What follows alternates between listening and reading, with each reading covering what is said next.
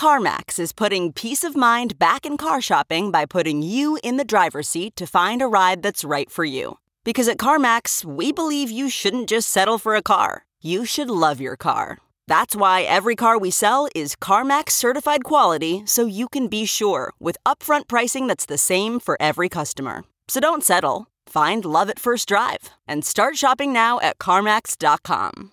CarMax, the way car buying should be. Okay, picture this. It's Friday afternoon when a thought hits you. I can spend another weekend doing the same old whatever, or I can hop into my all new Hyundai Santa Fe and hit the road. With available HTRAC, all wheel drive, and three row seating, my whole family can head deep into the wild.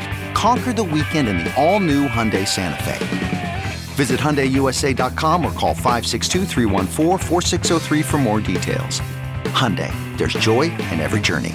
This episode of Money Reimagined is sponsored by Cboe Digital.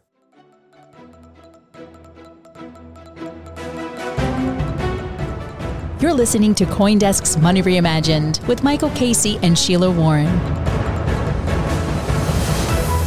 Hello and welcome to Money Reimagined. I'm Michael Casey. Uh, unfortunately, we're doing a lot of this at the moment, but uh, my co-host, who I always love to be with, Sheila, is just a very busy lady at the moment, so haven't been able to, to get her on the show. Uh, that's not to say we don't have a fantastic show. I hope I'm pretty certain of it today because we have the one and only Alex, otherwise known as Sandy Pentland. I'll get to him in a moment. Uh, this is Money Reimagined, as I said. You can listen to us weekly on the Coindesk Podcast Network or wherever you get your podcasts, and we would love to hear from you. So tell us what you think of this or any other episode. You can email us at podcast podcasts at coindesk.com. Uh, make sure you use the subject line Money Reimagined. Uh, as I said, we are actually joined by Professor Alex otherwise known as Sandy. That's who he'll be referred to from here on in. Sandy Pentland, who uh, directs the MIT Connection Science at uh, at MIT's Media Lab. Um, Sandy has uh, been involved in data science for a very long time. One of the most noted and most oft-cited computational scientists in the world. Uh, I had the pleasure of working with Sandy when I was at the MIT Media Lab Digital Currency Initiative. And I just thought it would be really worth bringing him on today because Sandy uh, has, uh, uh, I think, really been at the forefront of thinking through how do human beings uh, deal with uh, the, the ownership of their data and how we work through the challenges of the Web 2 world uh, with that. And now, as we move into an AI age, where he's also spent a lot of time investigating, and and you know quite at this very moment starting to confront some real issues, Sandy, around the governance of AI. It would just be great to have a conversation about it. So, first of all, sure. before we get into that, how are you? Thank you very much for joining us. Doing fine. Glad to be here. It's a good topic. So, let's do it. All right, let's do it. So, the news I think that's a good peg here is, of course, uh, the fracas at OpenAI, which I think, you know, the mainstream media covered as as if it were a kind of a coup, if you like, for an attempted coup from the board uh, then the survival of, of, of Sam Altman. And, and, I think, like, as a person from the media, you know, we all love blood sports. And so uh, there, there, there, was there was some drama there that inevitably became part of the story. Like, is he in? Is he out? And what was it that had upset the board so much? And and and how do they handle it? And, and and so forth. And you know, clearly a big show of support for Altman amongst the employees uh, kind of coming to his rescue, and it looks like you know there would have been a mutiny, and they had to come back. So it it, it all looked as if you know the board had overplayed their hand and uh, ultimately had uh, had failed in whatever it was trying to do there. Uh, some of the board members who'd voted against Sam Altman were removed, uh, new ones were brought in, um, and there's sort of something of a new governance model. But the key point, as far as I'm concerned, is that OpenAI was created at the very beginning with a real acknowledgement of something that we're now talking about more and more, and that is that you know this rapid moving machine learning, and particularly this type of generative AI, has the potential to evolve out of our control into AGI, artificial general intelligence, and and that if it did, there may be a, a, a moment in which we humans get sort of superseded by it and that we fall victim to this thing and that there's real dangers involved, right? We've been hearing a lot from these people. And therefore, OpenAI was created with this structure where it was initially uh, a nonprofit, that it would be free from the financial incentives of a typical profit for profit company and therefore be able to engage in this research in a way without being compelled to make money, and that would be a good thing. And then they realized that they'd have to like compete, and so they spun out a for-profit company, um, uh, OpenAI Global, so they could raise money from venture capitalists and and and start to offer incentives to their own employees. And and the original nonprofit board that that company became the major shareholder of this, and so there was still this structure of oversight. But but it had already it seemed to me had been thrown straight into this sort of like now for-profit conflict, and a misalignment was starting to happen. I don't know what it was that upset the board. We've heard various stories about articles that were written and arguments of different people. Whatever it was, that structure didn't. It, it seems the real risk here is that didn't work. That if there is supposed to be some oversight, it didn't happen. And I've always thought that the biggest problem we face, not only with AI, but with Web 2, is the sort of centralized control of these platforms that really built upon the human labor of everyone else, the, the, the data, the labor, the content, and that there's a misalignment between the sort of very centralized control of that and the profit motives of the companies that run that. And somehow we've got to fix out that that, that realignment. So I don't know. I, I feel as if whatever they tried to do at OpenAI just didn't work to solve that problem. And what we're left with is the problem. So before we get into what you see as the solution, is my read on that right? What is what's your takeaway from the the Well, you're putting an awful lot into the question there. They're good questions. They're right on. But I think the first thing to talk about is is you know what what's about the governance of AI because that seems to be the core of the battle. And then the second thing is is well, how do you avoid centralization, which is a perfectly good. I mean, that's a really key question. But but I think you want to take those uh, uh, as two topics, well, not let's, as. Let's do that. Let's start with that first one. Yeah, my read on this, and you know, like I've had Sam over to talk, and I know some of the other people, uh, is that this is a battle between people who think that AI poses an existential uh, threat to humanity, and you know, you can sort of see that, but you know, there's many things that pose an existential threat to humanity, and there's a standard way to get around that uh, or t- uh, to deal with it, let's just say. And that is, is, is that you audit things, right? You keep a continuous running audit that's publicly available. We do this with money, right? Everybody has to have those quarterly reports. We report the taxes. You know, the audit firms come in, and it doesn't always work, but it works pretty well. And what it also does is scare people enough that they don't do really outrageous things. Uh, and when they do, they get caught really pretty quickly, right? So how do you audit AI? Well, you just keep a track of what it does. And and each, each time there's a decision, each time there's a way, you write it down and you ask, how does this compare to the sort of way we want it to do? So, in other words, is this affecting black people different than white people, women different than men? Is it saying a lot of stupid things? You know, you can keep track of that stuff. It's not even expensive. Uh, and then there ought to be the ability for people to sort of audit it. Right now, what you have to do is you have to have like lawsuits and discovery, and it's this, you know, you have to have to invest a lot of money and time and dig it out of their, you know, cold hands to be able to answer is this actually working correctly or not? And you just have to make that visible and auditable. That that's the solution that we've had for almost everything that we've done. And and the advantage of that is, is we don't know what sort of troubles AI can get into. We mm. don't know what crazy junk people are going to do with it. And, and so you can't write laws beforehand mm. to control it. What you have to do is say, okay, we know about normal bad things. We know about harms. That's why we have all those laws. That's why we, know, right? Okay. And we have to ask, well, is this AI causing harms?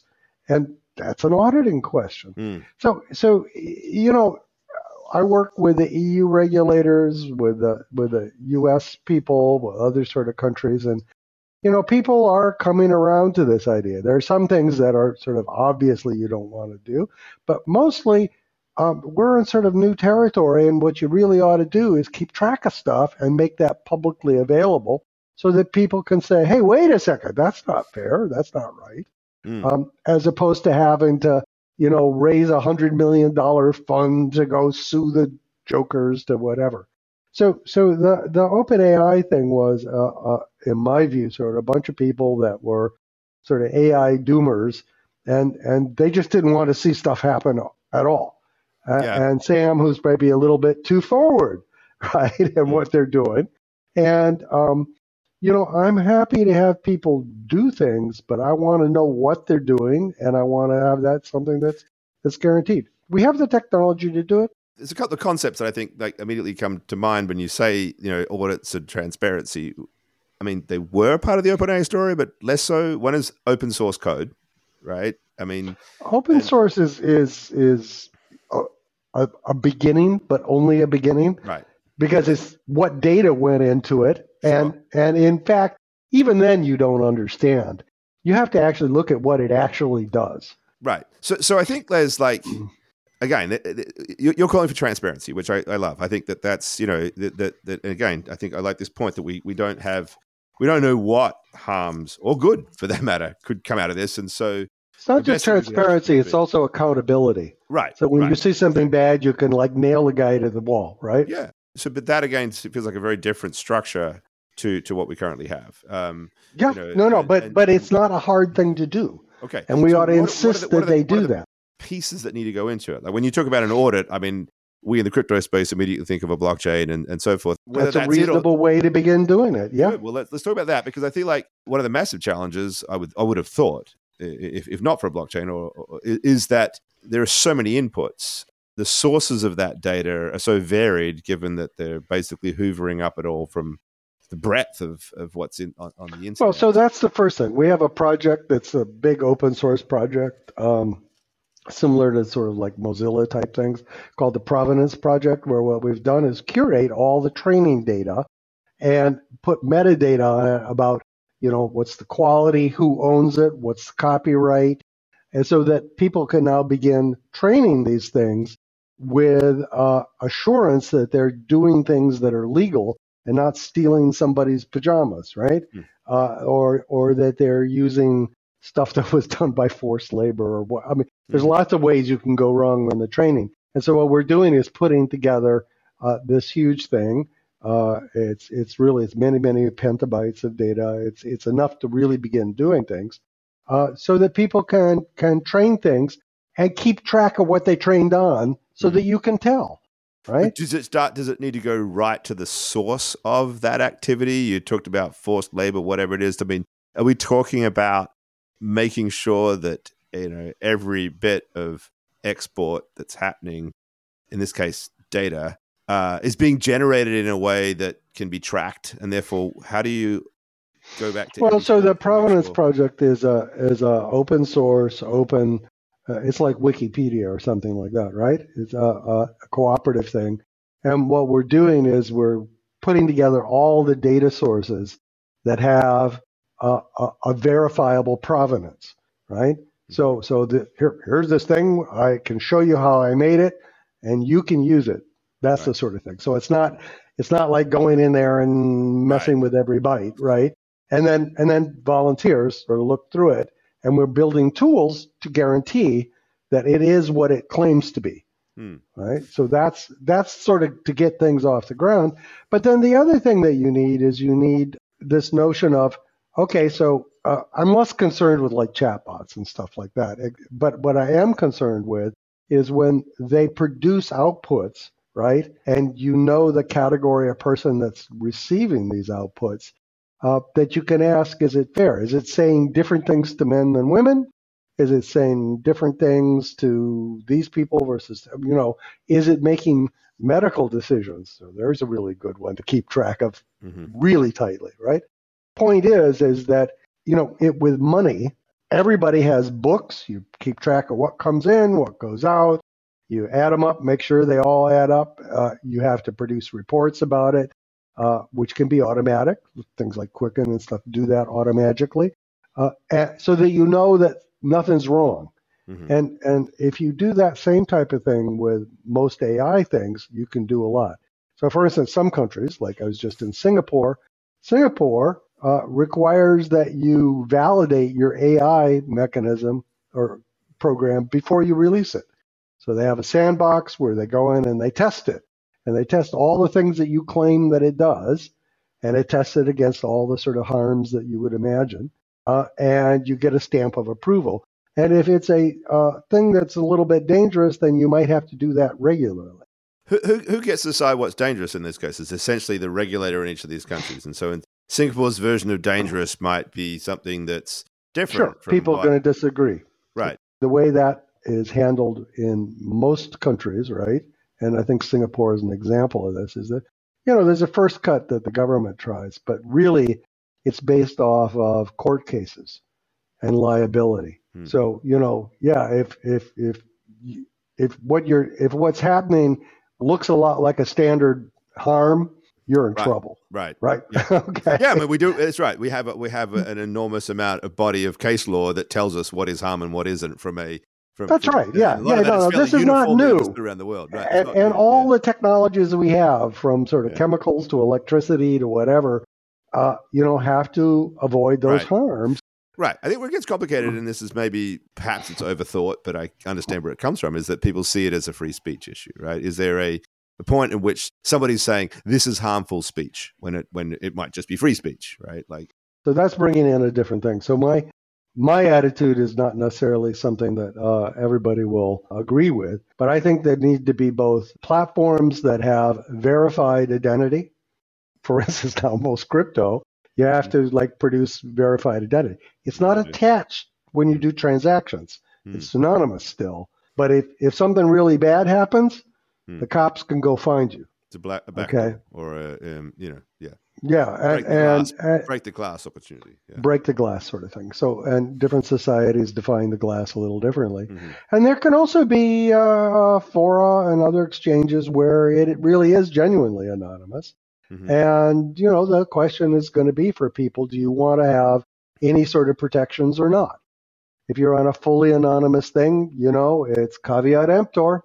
If you're on something where there is glass that can be broken, then you have the protection that, uh, uh, you know, something really bad happens, Mm. you can can get it fixed or I, I, like the idea of having you know a- a certain amount of choice to individuals as to but Yeah. so long as they've got information about the risks involved right i also like this idea that you would have uh, a, a voluntary proffering up of, of provenance information and, and metadata so that like okay i know that this is safe i don't got no idea what's in that but at least i know this is safe and you by by default create almost like a market incentive to, to yeah, that's right. Right. It's, a question of what's your risk tolerance and right, and so forth. The only thing that that is uh, a little sort of problematic there is that uh, that puts a burden of uh, understanding on individuals. Hmm. You have to understand what's dangerous and what's not, and of course, con artists are come up with all sorts of Right. creative ways.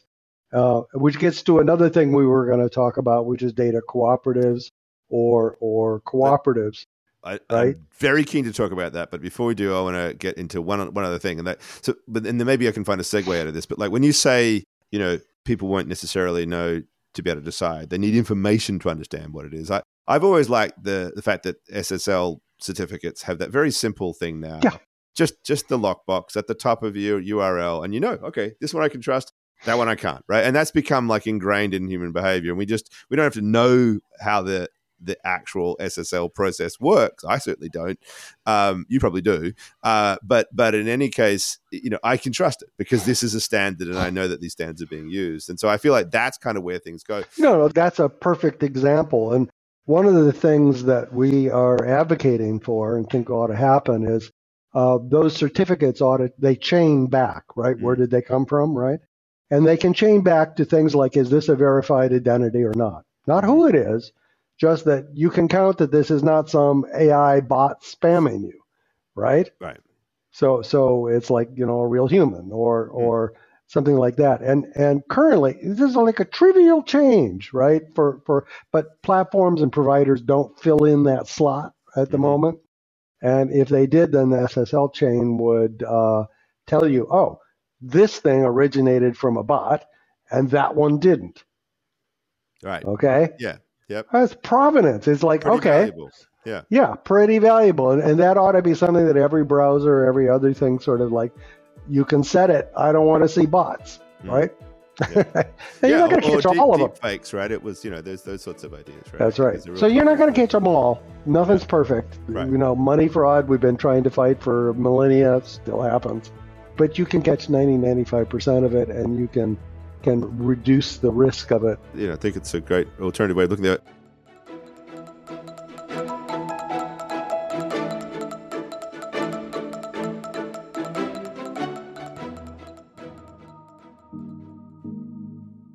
Do you have a trusted partner for your crypto trading?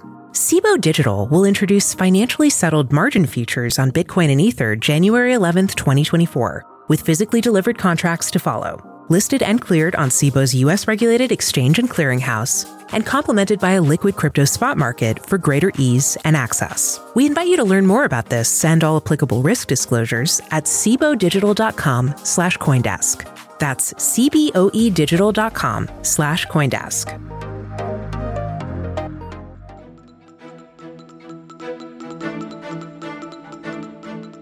How does blockchain work in this? So, you know, you talk about chaining this certificate going back to its source.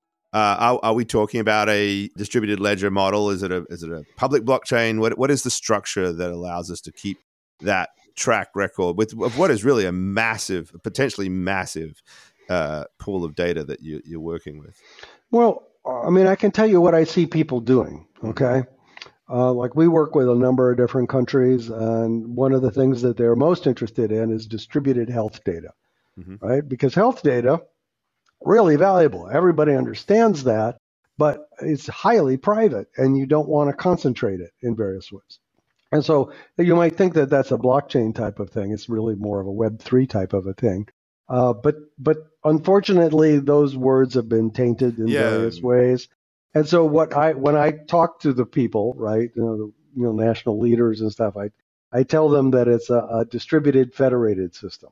Okay, so everybody keeps their own ledger, and then they have transactions that they record with other people, and so you can actually find out what happened. You could trace it back, Mhm. but everybody's keeping a ledger of what their things is and and what they got from other people, It's like a and series and of people like that, right? People buy that. permissioned ledgers. Then Uh, yeah, so this is for permissioned ledgers, right? You can make it for, in general, when you're talking about security, uh, you're talking about highly valuable things, there's some level of permission that's involved. Absolutely.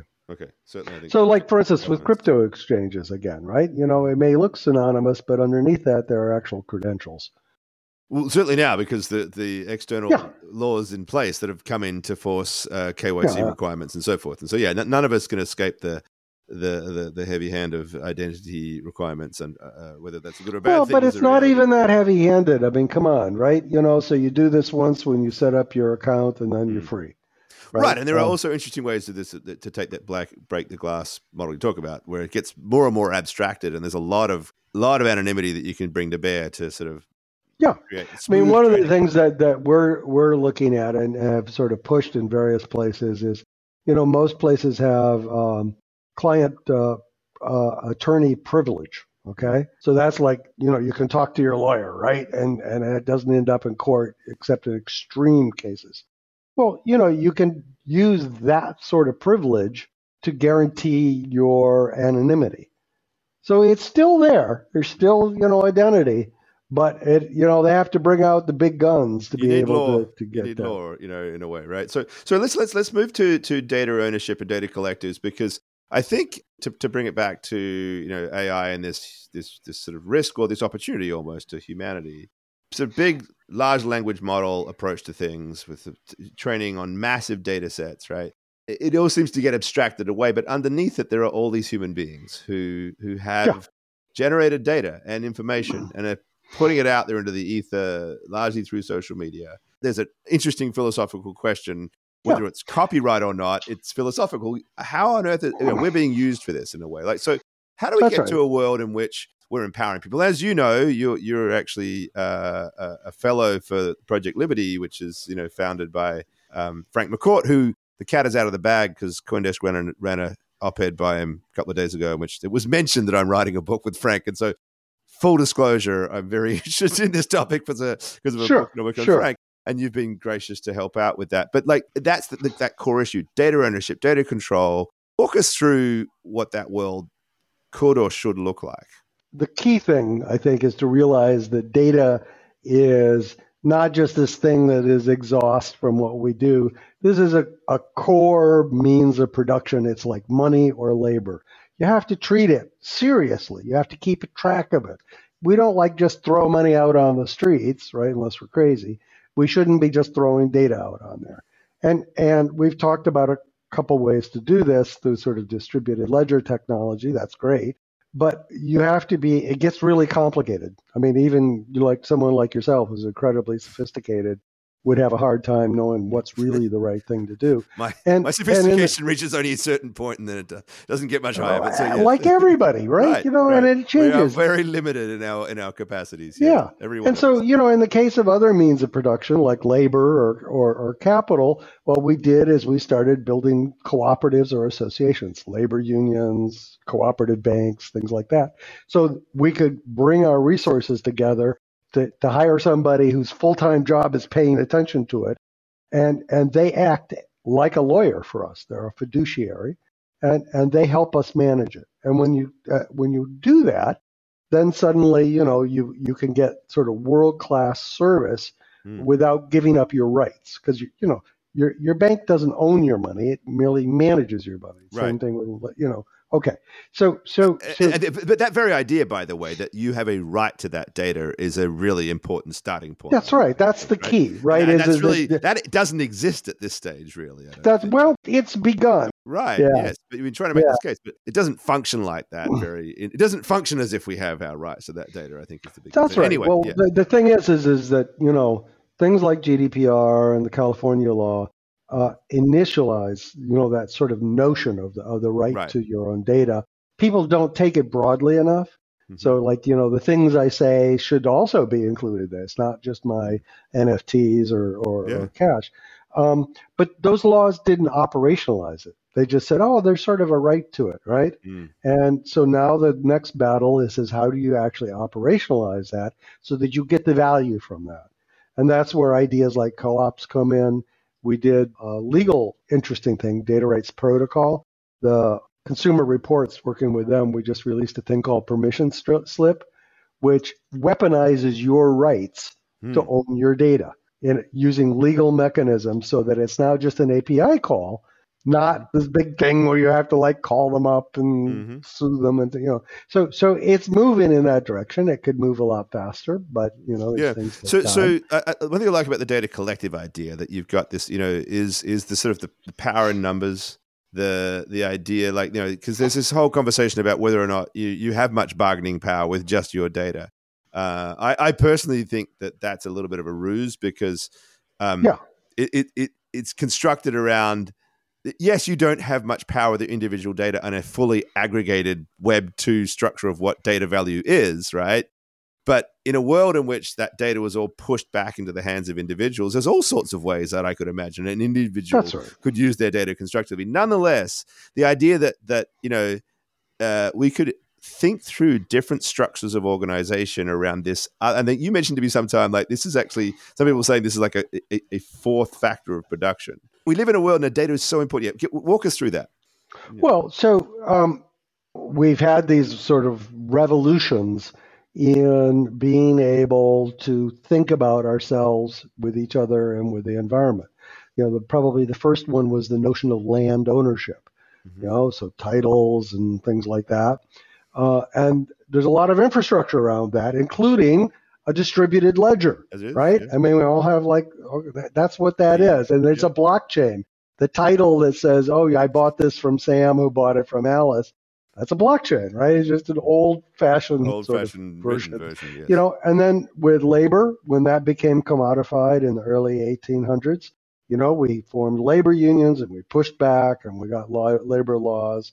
And none of this is perfect, but it's a lot better than it would have been. Uh, and the same thing happened with money. So it used to be that there was, like in the U.S., there's just a few big banks that sort of owned everything. There wasn't even a central uh, government bank.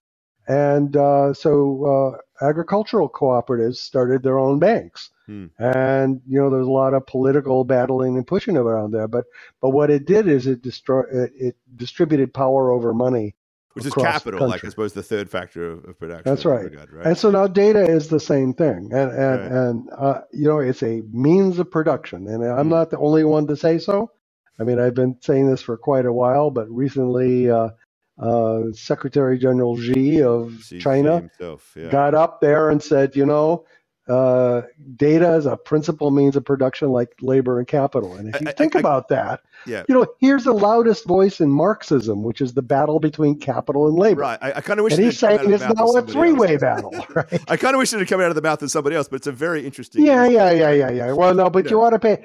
If it came out of somebody else, you might say, "Oh, but coming out of his mouth." Right. In the sense, it matters, and that, you, you, it matters, right? about what this. You really ought to think about that. Because yeah. the, the means of production conversation is a very established established way to think about whether you're a Marxist or not, an interesting way to think about the structure right. of the economy and the, and where power and and how you regulate and control that. So so the idea, so a data collective, like so, what would I do? I would like get together with some of my buddies. How, how do I form a data collective? Well, the way collectives are always formed, I mean, for real, is that there's some people that are uh, uh, either very strident about it and they volunteer some time, or somebody who thinks that this would be a good way to, you know, not get rich, but you know, to to make a living is helping people with this, and um, and they set up something that's like setting up a bank or setting up a, a labor union or a food cooperative. They're all the same type of structures. We have a little bit of law. There's a lot of lawyers willing to help, and we've actually put together legal templates for doing this sort of thing. And you know, the simplest version is just helping people understand what to do. Here's here's the way you set all your settings, and here's the way you do it. But there's much more sophisticated versions. So, for instance, uh, there's a uh, company. Uh, just to mention this, there's a company in uh, in England called Privitar, which, uh, if you're a member of that cooperative, nobody ever gets to see your data.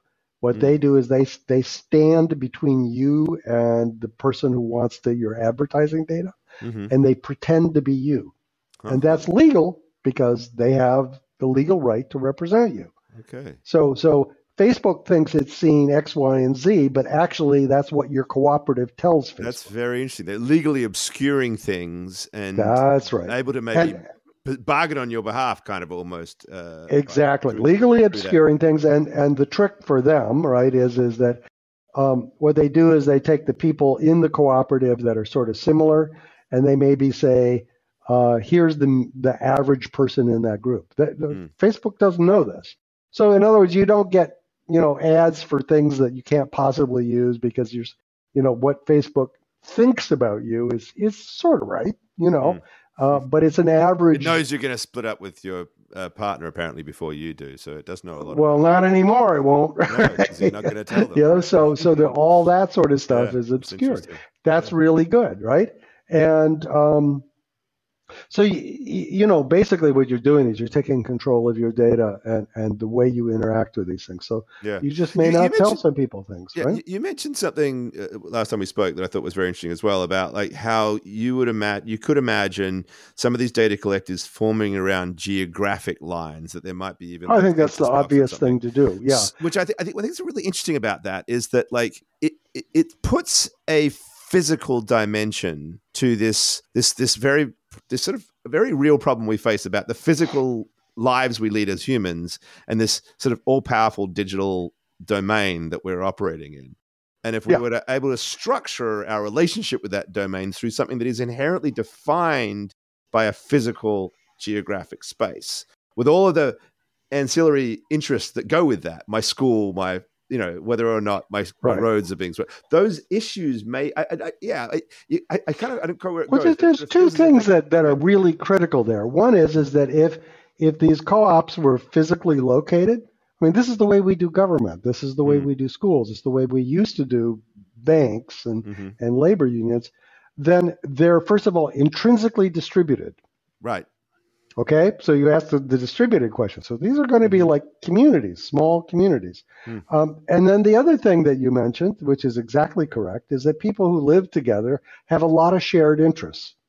Okay, mm-hmm. and that means the way their data is used yeah. is going to have a lot of similarities. Not perfect similarities, But you know, if you use the same drugstore and you have the same doctor and you have the some same corrupt uh, politician and they don't plow your streets or whatever it is, Right. you share all of that and you ought to be able to leverage that with the data, right? this this is fascinating because you think about like where the incentives are now misaligned when somebody else has got a direct like all-knowing hidden control over your data That's right. and they and they like i mean the thing that i think you know just in the process of writing this book we've been we've been talking about how social media as constructed by these big platforms with sort of secretive algorithms corrals people into these uh, environments where they often become toxic and and divided and, you know and and the the arguments around you know uh, the, the the the struggle in Gaza at the moment, of course, is a classic example. Like it's almost impossible to find any interest uh, uh, to find some sort of consensus, right? Like it, because immediately people are dragged into these things. But if if if I'm signaling to the world that what I really care about most in the world right now is my potholes or this or that, and yes, I have an opinion about Gaza, but this is the thing that really matters. And and then it's sort of like a you're opting into a different level of conversation. One would hope right. that you don't get dragged in where everybody is assumed to have a common interest in something that really is a long way away from them. And, and really shouldn't possibly be dragged into this debate over this thing, right? Like, not just saying everybody shouldn't have It, opinions. it we emphasizes don't want to the weaponize that, right? And I think this is the thing: we we weaponize division because we can, because we being these platforms can can exploit that That's right. misplaced. And don't let them do that. Right. I mean, if you if you look at your community, you share so many things Mm. with the people. You want good medical, you want good schools, you want safety, you know, and you as a community will have opinions about that and and and need to act and so forth. And that shouldn't be in the hands of somebody far away, somebody Right. with when different somebody different interests. an algorithm. It's like you know, like it's it's yeah. No, I think this is No, no, that that and and that's that's known as local governance. It's local and community empowerment, and community empowerment starts with data.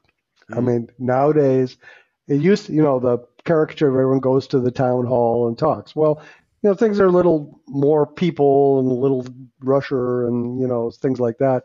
And and so now it actually really starts with you know knowing about your community, knowing what's Mm. happening in your community, knowing you know what are the attitudes and views about the community, the schooling, the policing, etc. And then being able to have discussions about that. And that's all those things Hmm. are around ownership of data, Right. sharing of data, uh, discussions around data. And that ought to be something that is definitely like in the hands of the community. Well, I, I like the way you said town hall because you know I was also thinking like town square, right? These are these concepts that we've we've you know through through the centuries have worked on as safe public spaces where local uh, conversations happen without the manipulation. Of course, there's always political pressure and so forth, but we've often used the town square as an analogy for a place where people can have a discussion about what they care about. Uh, the idea that the internet would be this open, free town square like environment where people could discuss things was, I think, part of the sort of romantic beginnings of what it was supposed That's to be. But then these massive, centralized, you know, data controlling systems took charge of it, and it ceased to be an open town square. That's right. And so, I mean, way, way back in the day, the only people who had the internet were actually all very similar. Hmm. They were academics who were part of universities and, and Yeah. things like that. And they actually shared a great deal. They were pretty close to what you'd call a community. But as that Hmm. grew, that you know the commonalities fell Hmm. apart, and and people came in and exploited that. Hmm. And I, what we need to do is go back to that sort of notion of community as a real thing, and not Facebook friends or any of that sort of BS, right? So the things where we have commonality. And we saw so much of that, for instance, during COVID, where communities had opinions and wanted to do things but were powerless because they didn't know what was happening to them. Hmm. They didn't have control of their data and they didn't have the ability to discuss it and cause things to happen. So one of the things that happens if you control data, Hmm. you can control what people do with it. Right. And it's not necessarily a, a peaceful process, No, but, but, yeah. but but at least you have the leverage to make your point and you can back it up with facts. And that's transformative when it happens, right? Now we began talking about OpenAI and that and that, that issue, and you talked about how you thought that these sort of doomsayers were coming in. And I think it's an interesting point I'd like to dig into a little bit further here because uh, Vitalik Buterin uh, just came out. I don't know if you saw a couple of days ago with a really very, I think, very thoughtful blog post about. It was kind of an answer to Marc Andreessen and kind of an answer to the doomsayers, right? And Andreessen put out his uh, techno yeah. utopian thing, and I thought I, I actually, to be honest, took real offense to it because I think he was straw manning things and suggesting that those of us who are critiquing the uh, sort of Silicon Valley dominance of these platforms are all Luddites and anti technology, which is really just not the case at all. That it is quite possible or quite reasonable mm. to be pro technology, pro change, but to also point out that we sure. need to have different structures, right? So I thought Vitalik did a very good job actually of trying to get away from the doomsayers and saying, no, I think we should actually lean into the embrace of uh, you know whether it is blockchain, Web three, AI, all of these very transformative things, and, and, let them do the things they can they can do, but but at the same time, just be very constructive around um, how do we protect against human harm. Where do yeah. you where do you put yourself in that? And I think it's pretty clear that well, you so uh, so you came out of the uh, MIT Media Lab, which is like a, a, a, symbol of of the wonderful things technology can do. So yeah. Well, so look, um, first of all, let me just sort of point out that all this stuff with AI uh, is a lot older than you think. Mm. Uh, so around 1980, you began to get the first sort of enterprise systems.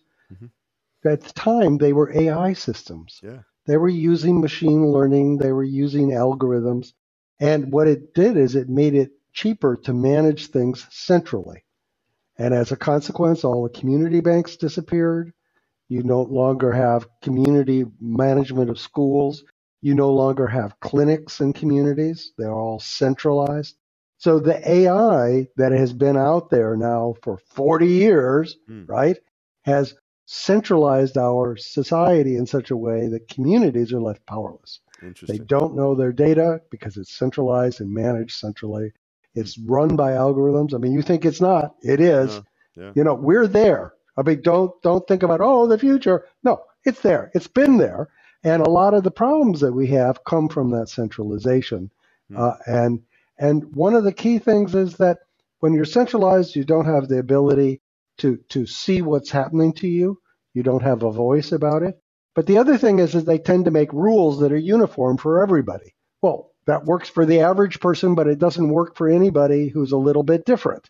Okay. So a lot of the inequality and things we see that comes from centralization. Mm-hmm. It comes in from you know making the rules match the mean, but not for your community or mine. So so that's that's thing one to sort of say. Mm-hmm. Um, and then thing two is is you know look, um, I think that the cure to that is you have to empower communities. You have to give them the ability to know their situation, to compare to other people in an honest way, uh, a data driven way so that there's evidence, right? Mm-hmm. And, and, to make their voice made in that way. And so we need to have things that are institutions that support that. And that's where labor unions started, that's where community banks started, that's where all sorts of things started is is that communities taking their voice and mm. and weighing into to the the valley. So if you go back to Andreessen and so forth, right? Mm-hmm so the big thing is that uh, at, at some level, having this data lets you actually be effective. Mm. I mean, we have a census so that we know where the people are. Nobody questions that that's good. Of course it's good. Otherwise, you wouldn't be able to allocate resources in the correct way, right? We, the reason we know about global warming is data, hmm. right? I mean, you know, come on, folks. You know, uh, uh, now, I'm speaking as somebody who's on the board of directors for the UN's Global Partnership for Sustainable Development Data. But you, you know, if you care about society, you have to be able to measure it in some way, mm. right? You know, what is the poverty rate? What is the number of people? How, you know, what is the level of pollution? Mm-hmm. What is the average temperature? If you can't measure those things, you can't make up good decisions. You right. can't em- empower yourself. So I'm just arguing that people, communities ought to empower themselves mm-hmm. to move maybe closer to that, you know, vision that Andreessen had, right? Mm-hmm. You know, but but, uh, but but, empowered but that way it. they can keep a track of it and hold Right. people Well, accountable. then you, you could argue, and I actually think it's just a truism. Like if we just find a way to distribute power of that data, give people the tools they need to anonymize where possible, we could unlock so much more, right? I mean, think about all the, think about the, all the medical data that we have that's all just tied up in all this liability concerns and HIPAA rules and so forth, and like. If we were actually put it into the hands of people to say, "Hey, I've got this genetic information that I think would be useful for Yeah. the pursuit of a Parkinson's disease, you know, cure or whatever," we could unlock an enormous amount of information. a huge amount. could do And, and we right? could discover, you know, problems in neighborhoods that are poisoning the kids Yeah. or whatever, right? I mean, So you you're know, a you could data get- optimist, right? I think that's one way to put it. Like you're a technology optimist, but you're really actually talking more than probably about how uh, you have an optimistic view of how data could actually just change everything. again, it's like data is a primary means of production. Mm, I- I think communities should have money too, mm. right? That sounds like a pretty good idea. Sounds very They should have land. that sounds good. But they should also have data because that's how things get done correctly, Mhm. right? And so they have to be empowered to do that. Right? So we're running a bit out of time, time. So I'm just gonna just one thing that you said that just reminded me, and you talked about this sort of centralization forces that have happened as algorithms have grown. And uh, Preston McAfee, who was a, a economist and was uh, I think he's at, at Google a leading economist there. He once said something at an event that I thought was fascinating. I heard him say that um, look, centralization from an engineer's perspective and a computer scientist is often seen as a good thing in the sense that it's like very More eff- efficient. ve- Yep. very efficient. You can get from A to B really quickly. But he said if you put if you just left everything into the hands of those engineers, they would very efficiently build the Soviet Union. Right? That's It's right. like, it's That's the whole idea of this of. Straight from the top, Planned- everything gets done, planned and Yep. delivered. Look at that, right? And then it's Yeah. a great way to describe things because it's hardly a utopia, right? And and and so like th- this this idea that we need to throw friction into the system to to bring forth new ideas, innovations, idea, you know, empowerment, everything else, and out of that create not so much efficiency, but just a, a sort of an ever growing pool of different like creative things. It's just a different way of thinking about um, the power of So, decentralization. so I have I have I have a, bone to pick with that. I mean, Okay. that what you said is is good. Uh, the core thing is is that efficiency depends on sort of what you're measuring. Mhm. So, like if you have an aggregate uniform rule, Mm, it, it is more efficient on average. mhm. It's just wrong for most people. Right. Yes. What? What? and what is the thing about blockchains and distributed systems is now you can optimize all the local things Hmm. and get something that's even better than the global rule. So this is for the very first time because we have these very fast computers and there's data about everything and we have things like blockchain and we have those other sorts of things. We could actually find solutions that are neighborhood centric but globally are much more efficient and much more robust than the centralized systems. So this is this is a realization. This is like a fundamental mathematical thing, Hmm. right? I- Is that like you you're can that- actually do better from an efficiency point of view Okay. with local, right? Right. Well, that's that's That's new. That's- that is that- new, and, and it sounds it's like you know because it, it throws out if it's if you if you're right, not even the critique. I mean, even people within who are supporters of the technology will say, yes, blockchains are inherently inefficient, but that's a good thing because we don't want to centralize power. You're you're saying that that from a this global perspective, actually the end result is something that's more efficient for, for everybody. it's like the, the the health systems we're helping several countries build. Yeah. They're a distributed federated thing. They don't all have blockchains, Mhm. but they're distributed and they have distributed ledgers. Mhm. So they're highly efficient in that sort of like, you know, no Local data mining. right. But what's really interesting Hmm. is they all the communities have better service, Hmm. so the average is better too, okay, right, right? That's the key thing. And and then you got to figure out how to make the computers do it in a sensible way, right? Hmm. But one of the things that has to be there is local control, distributed ledgers. All right, that, okay. I feel like we could go and unpack even more, but unfortunately, Sandy Pentland, we are out of time. So I'm just going to thank you for what was a, a new, uh, thoroughly fascinating conversation. Um, uh, more to be had. Thank you so much for joining me today. Pleasure. Um, and it was uh, there's, there's, a lot more to do here. So thank you to you all for joining us as well for another edition of Money Reimagined. Uh, we'll be back next week. You can, of course, as we always mention, listen to us weekly on the Coindesk Podcast Network or wherever you get your podcast. and we would love to hear from you. So tell us what you think. Email us at podcast at coindesk.com. Subject line Money Reimagined. Bye for now.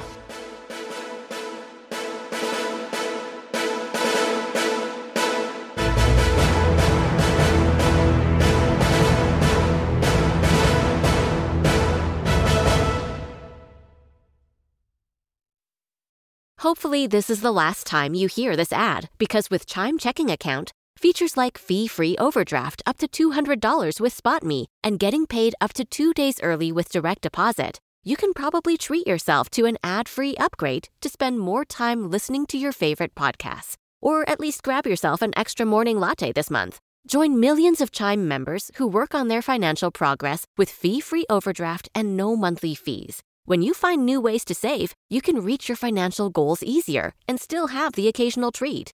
Take more control of your finances and say goodbye to monthly fees. Open your account in minutes at chime.com slash goals24. That's chime.com slash goals24. Chime feels like progress. Banking services and debit card provided by the Bancorp Bank N.A. or Stride Bank N.A. members FDIC. SpotMe eligibility requirements and overdraft limits apply. Terms and conditions apply. Go to chime.com slash disclosures for details.